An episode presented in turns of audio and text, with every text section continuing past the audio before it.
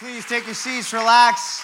If you guys have your Bibles, wouldn't mind opening up to, uh, let's go with uh, 2 Kings chapter 5. 2 Kings chapter 5, passage we're going to be reading from in just a little bit here. And as you guys are turning there to kind of familiarize you a little bit with what it was I was doing in the SEAL teams on the last deployment I was involved in, we're out in Iraq and simply given the task of hunting down some pretty evil men, men that make suicide vests and those roadside bombs, IEDs. And while we're out there, we're working with this group called the ISOF, which is the Iraqi Special Operations Forces.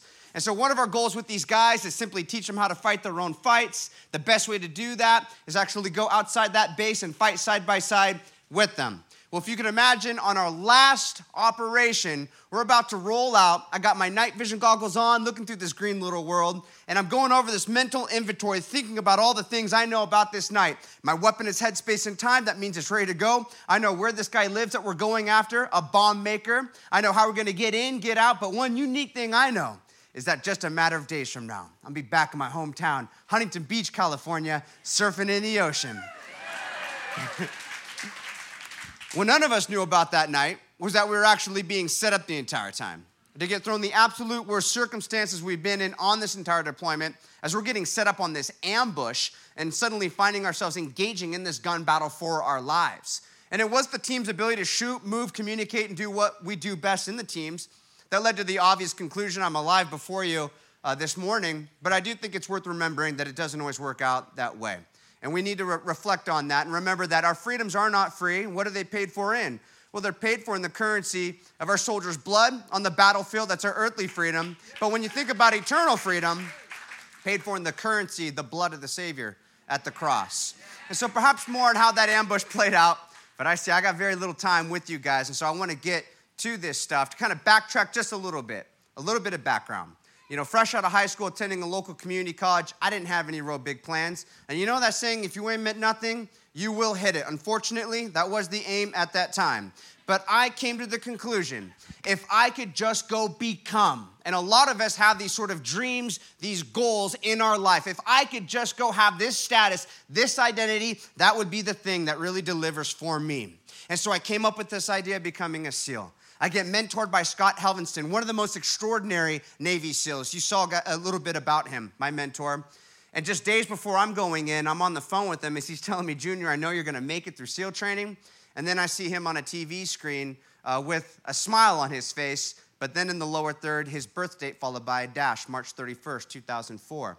And the next scenes that followed were scenes of him and his lifeless body in the streets of Fallujah, hanging upside down from the Euphrates River Bridge as he burned in the background, as this angry Iraqi mob was chanting in Arabic, Fallujah's the graveyard of Americans. I think pretty needless to say, I'll never have the words to describe what that moment and all the surrounding moments were like, but I really put a lot into I'm gonna still go through with this. And I wrote my mentor's name on the inside of my hat as a constant reminder, this motivation to make it through. And that day finally came. Out of a class of 173 guys, still training, it's pretty difficult. Only 13 of that original class number still standing there, that graduation day. One of the happiest, most fulfilling moments of my life. I achieved the goal, that thing that I was truly hoping for. One of the happiest moments. It didn't take more than 24 hours, though, for life to kind of feel like it was circling a drain and going downhill from that point forward. And I couldn't wrap my mind around why at the time. I mean, I just achieved the ultimate and it was years later I heard these words spoken by a Christian philosopher where he said, One of the loneliest moments a man will ever experience is when he's achieved that which he thought would deliver the ultimate. In the end, it lets him down. What he's referring to right there is something I believe everyone in this room is familiar with, at least to some degree. Sometimes we talk about it as the human condition, sometimes we refer to it as the grass is always greener on the other side. Not quite satisfied where we're at. What do you want, man? I just want a little bit more. And so we buy into this belief that if I could just get this status, this achievement, then I would be happy. Maybe what I'm missing in my life is the right job or the right relationship. Then you get that and you think we just need some little ones running around the house. We need a bigger house. So you keep moving the bar, buying into this belief that this is gonna be the thing that leaves you full and satisfied. And so this is just sort of the, the vicious cycle that we're in. You get to a certain point where you're hungering after a goal, you get there, you eat it up, that, that moment where you achieve, right? Recognition is made. But what happens is you get hungry all over again. And so you step back for a moment, you reason within, why, why did this not deliver the way I expected it to? A light goes off. I know why, because I didn't go for something big enough. And so we raised the bar. Now we're thirsting after that new one. We're putting in all the hard work, blood, sweat, tears, determination, whatever it takes to get there. You have that moment where you drink it up. This is the one. You're hungry and thirsty all over again. This vicious cycle, and seemingly there just is no end, but there is an end point. And that is the whole point to this quote I shared with you about one of the loneliest moments. See, the big question is this, guys. What happens when you finally arrive at a place in life, in this world, where, like all the other times before, you achieve and you're hungry and thirsty for more, but this time there is no more. You can't say, well, I'll just go to the next rung of the ladder. Why not? Because you're at the last rung of the ladder. You can't say, well, maybe what I need is a little bit more elevation, no more climbing. You're at the peak of the mountain. There is no more elevation to climb. And yet, like all the other times before, hungry, thirsty for more, but unlike all of the other times, this time, no next. One of the loneliest moments a man or woman will ever experience when they have achieved in this world, when they have achieved that which they thought would deliver the ultimate, and in the end, that one lets them down. I ultimately wind up hearing this story from 2 Kings chapter 5, the story of Naaman, and it really hit home. And so I want to speak to all of you in the room, but really some of you that maybe were brought here by a friend, maybe some of you that have only just been attending for a little while, or maybe some of you that have been here for a very long time but you haven't really been here. You've kind of felt like you're not really a part of it.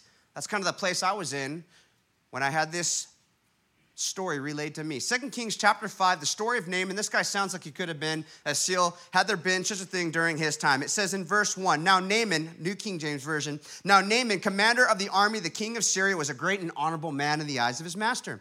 Because by him the Lord had given victory to Syria. He was also a mighty man of valor, but a leper.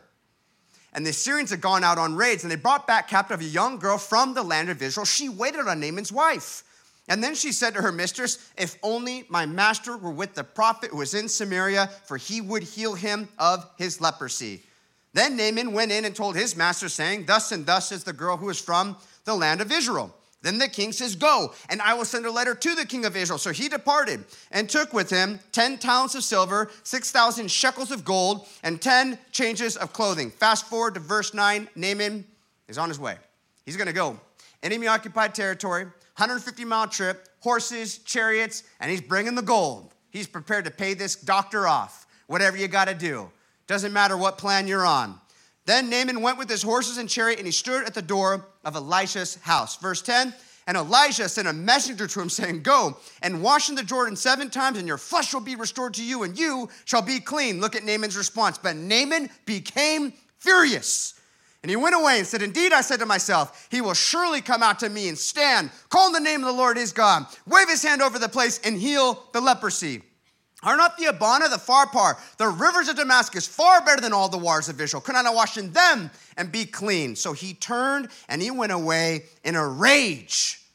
And his servants came near and spoke to him and said, My father, if the prophet had told you to do something great, would you not have done it? How much more then when he says to you, just wash and be clean?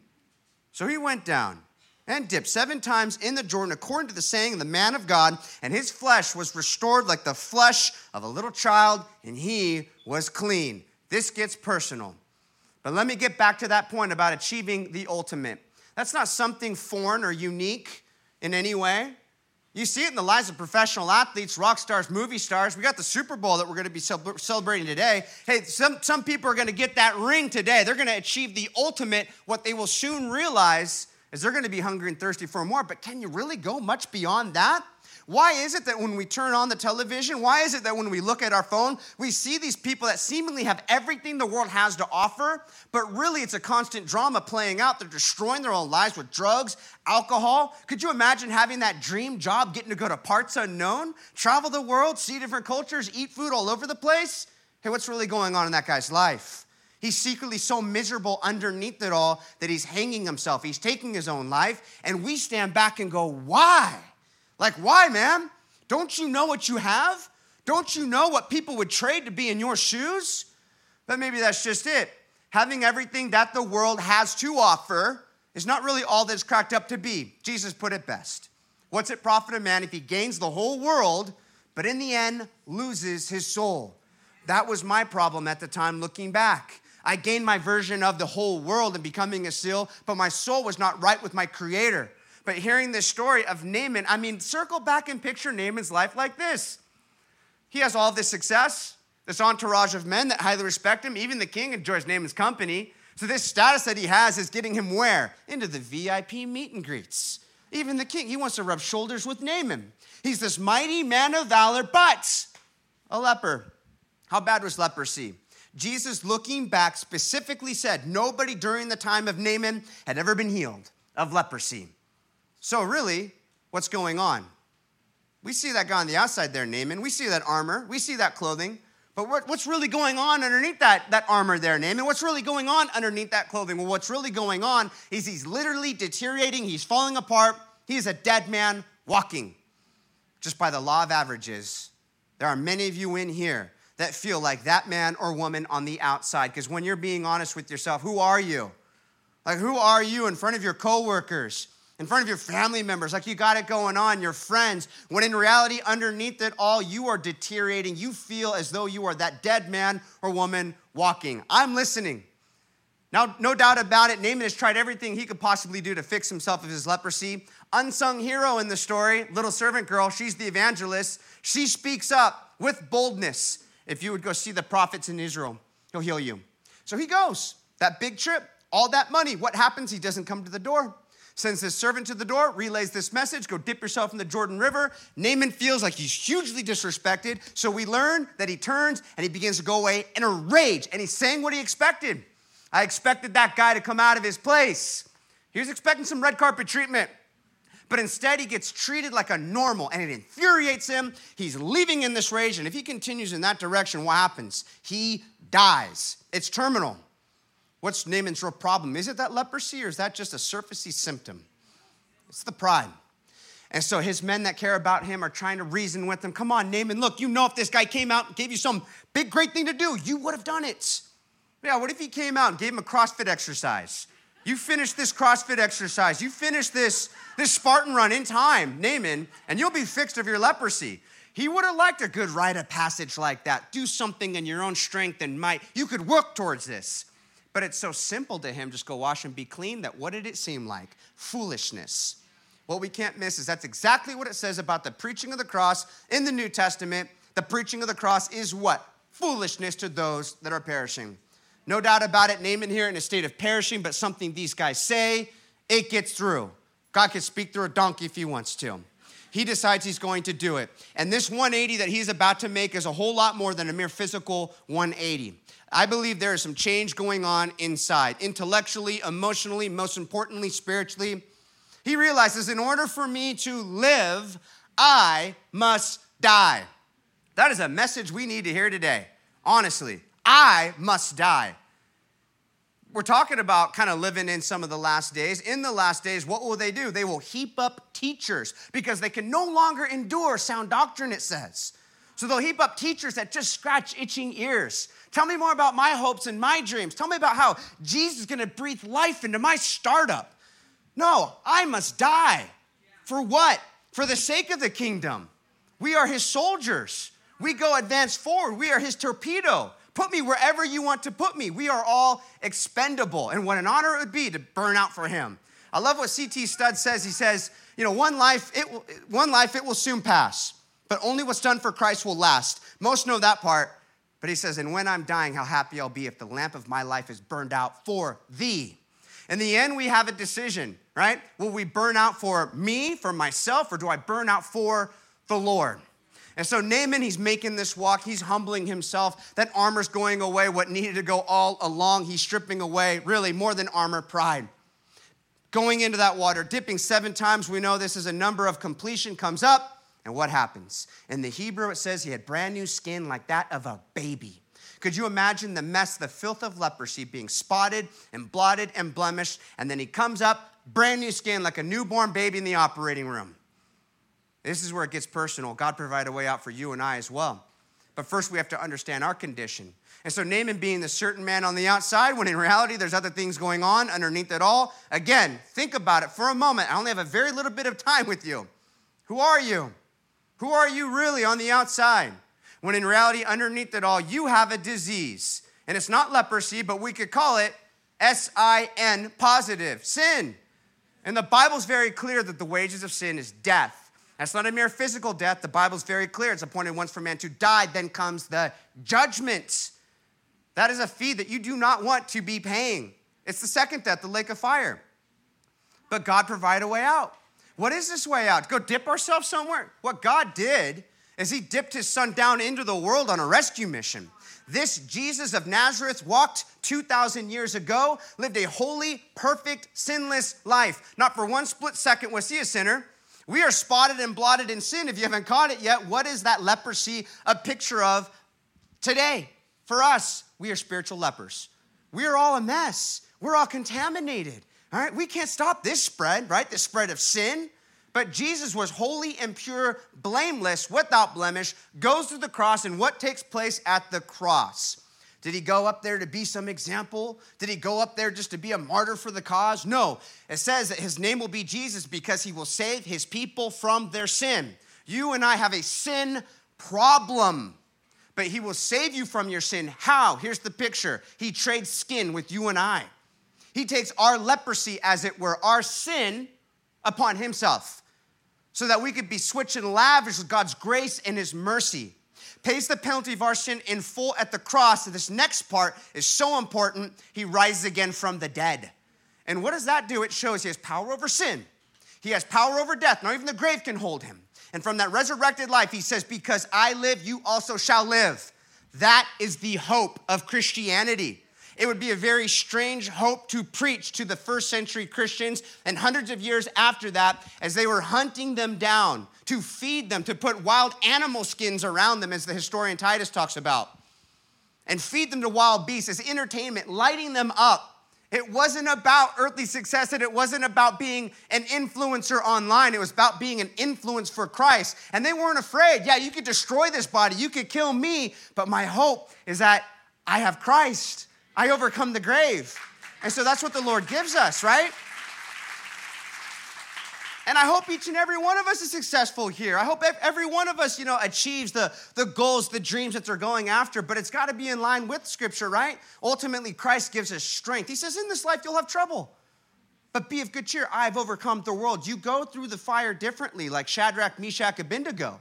You're not in there by yourself when you are in Christ, he says, I am with you always, even to the end of the age. And so you've suffered before Christ, and you know what that's like to be alone in that. But suffering in Christ and suffering with Christ is a whole lot different because you have him there with you and you're forged by that fire, or as we say in the SEAL teams, forged by adversity. And so Jesus provides this, this solution to our sin. But remember, Naaman, it started with what? How did he receive? It started with humbling self, making that 180, interestingly. Jesus says, if anyone wants to come after me, they must deny self. It's self denial, it's the unselfie generation, right? If we really want to be influencers for Christ, as John the Baptist says, I must decrease so that he can increase. And watch out when you have a man or woman set on fire for the Lord like that.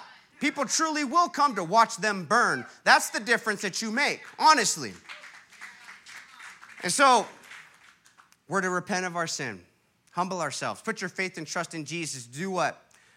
The God of Israel did the heavy lifting there in that water. He removed all that leprosy. And that same God of Israel does all that heavy lifting through his son, Jesus. He will forgive you, cleanse you of your sin. The scriptures say, repent and be converted, that your sins may be blotted out, that time's refreshing may come. March 14, 2007, I heard that message. I responded to that message in that way. And I'll just declare to you that those, the, the words are true in the scriptures. If any man be in Christ, he is a new creation. Old things pass away, behold, all things become new. I comprehended that this is what it's all about. I'm forgiven of my sin because of what he did. I have a place in eternity, and not just that, in a sense, I'm bulletproof here on earth. I'm here to advance his kingdom. And so, this is the message I want all of you to hear and know and, and understand. And I could go back to being a SEAL and enjoy it now in a way I never enjoyed it before. It's proper category. It wasn't supposed to be the main thing. It wasn't supposed to take the throne of my heart. When God is in the throne of your life, everything else becomes secondary. When I was trying to be a SEAL before without God, it's narcissistic. It's me, me, me. And that's like decaf. It won't deliver. Don't waste your time. It's true. Flip it around. Not for me, but for thee. And when you do that, you're fulfilling the scriptures. Whatever you do in word or deed, do all in the name of the Lord Jesus. You could be a seal for Christ, construction, corporate work for Christ, stay at home mom for Christ. You flip it around like that, and it truly does echo an eternity then. I wish I had time to hit the details of that ambush, but let me just cut to the chase. Let's just remember as we started off freedom isn't free, and it's paid for in the highest price our soldiers can pay on the battlefield, highlighting a couple of those names. One would be Michael Monsoor, U.S. Navy SEAL. He jumped on a hand grenade. Why? He could have saved himself. He was a local guy. He could have saved himself. We, they go back, and there's the exit right there. All he had to do is pivot, turn, he's out. But there's other SEALs on the roof with him that didn't have time. And so he yells grenade so they could take cover. He covered it, and it went off, and he absorbed the blast of that grenade all himself, suffered and died, but because of what he did, they all lived. Greater love is known than this, one that lays down his life for his friends. My friend Scott, as I look back, although he was killed in these awful things, hung from that bridge, it wasn't in vain. One of the last things he said to me is, Junior, when I go over there, perhaps I could make a difference.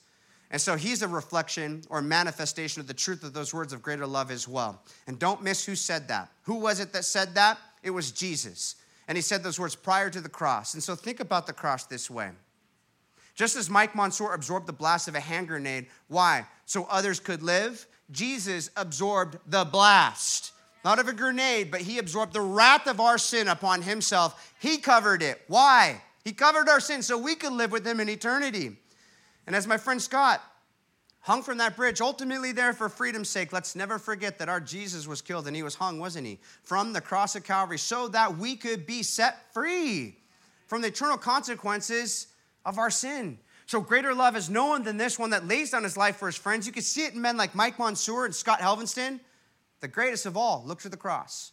That's the proper perspective of that King of Kings, that Lord of Lords, the Lamb of God who takes away the sin of the world. But it also says, For he, speaking of the Father, made him, Jesus, who knew no sin, to become sin for us that we might become the righteousness of God in him. Why is that word might there? Because it's not a default built into life position, not everybody will. Not everyone is a child of God, and that is biblical. We're born into this world, Ephesians chapter 2, as children of wrath, in the crosshairs of God's judgment, children of darkness, practicing things that disappoint God. We've turned our back on Him. But you have that opportunity to become a child of God, a child of light to as many as believe in his name. And so this is not the best life here on earth, but it is the best way to the next best possible life. This is the proving ground. Whom will you serve? Who are you with? And so Jesus says, You are either for me or you are against me. Incredible the first move that he made. Ultimately, it comes down to this, and I'll end on this. It's two forms of love. You know, as C.S. Lewis says, does your love for sin outweigh your love for the Creator? You rather bear hug that and just follow that down into a, a, the fiery pit? All right, God's not going to force you. Or does your love for Him? We love Him because He first loved us. You finally are wooed and moved by Him. You say, My love towards Him outweighs my love for this junk and I'm ready to follow after him. For those that do, the reward is great. Jesus says, don't seek after earthly success. That's what the world does. Seek first the kingdom of God and his righteousness, and guess what? The worldly success or whatever that is that you're going for, you'll hit it with the ricochet. Seek first the kingdom of God and his righteousness, and all those other things, they'll be added to you. And so make him the preeminent one in your life, and he'll be there with you as you go through the flames. Let's pray together. Father, we just come before you thankful for this little bit of time that we got to share together. And while everyone's heads are bowed and eyes are closed, I just ask if you find yourself here this morning, maybe realizing as you've walked in that you have been playing the part of Naaman. You are this other man or woman on the outside in front of others, when in reality there are other issues going on underneath it all. Who are you? Who are you on that outside? Who are you in your room all by yourself and all you're left with is your own thoughts. You know who that person is. You might really hate that person. You might not want that person to live. Here's the good news is that God is aware, but he doesn't break in that door to point a finger at you, to rub your nose in any kind of shame. He breaks through to say, I want to set you free. But we got to do that Naaman thing humble ourselves. Naaman left one thing behind in that water in Israel he did not go back home with. He left the leprosy behind. What have you come in here today with that you could walk out those doors without? Let's get it straightened out. And so, if you've come in here realizing you're not right with God, you're in the crosshairs of God's judgment, you're covered in this sin, but you want to be washed clean, you want to call Jesus Savior, you believe He rose again from the dead. This is what life is all about to know Him, to know your Creator. I would love to lead you in a prayer if that's you. I just ask that you be sincere when you do it. And so, if that's you, wherever you are, if you would just repeat these words out loud after me Lord Jesus, I know I'm a sinner but you died on that cross for me. I turn from my sin now, and I ask you to be my Savior and be my Lord.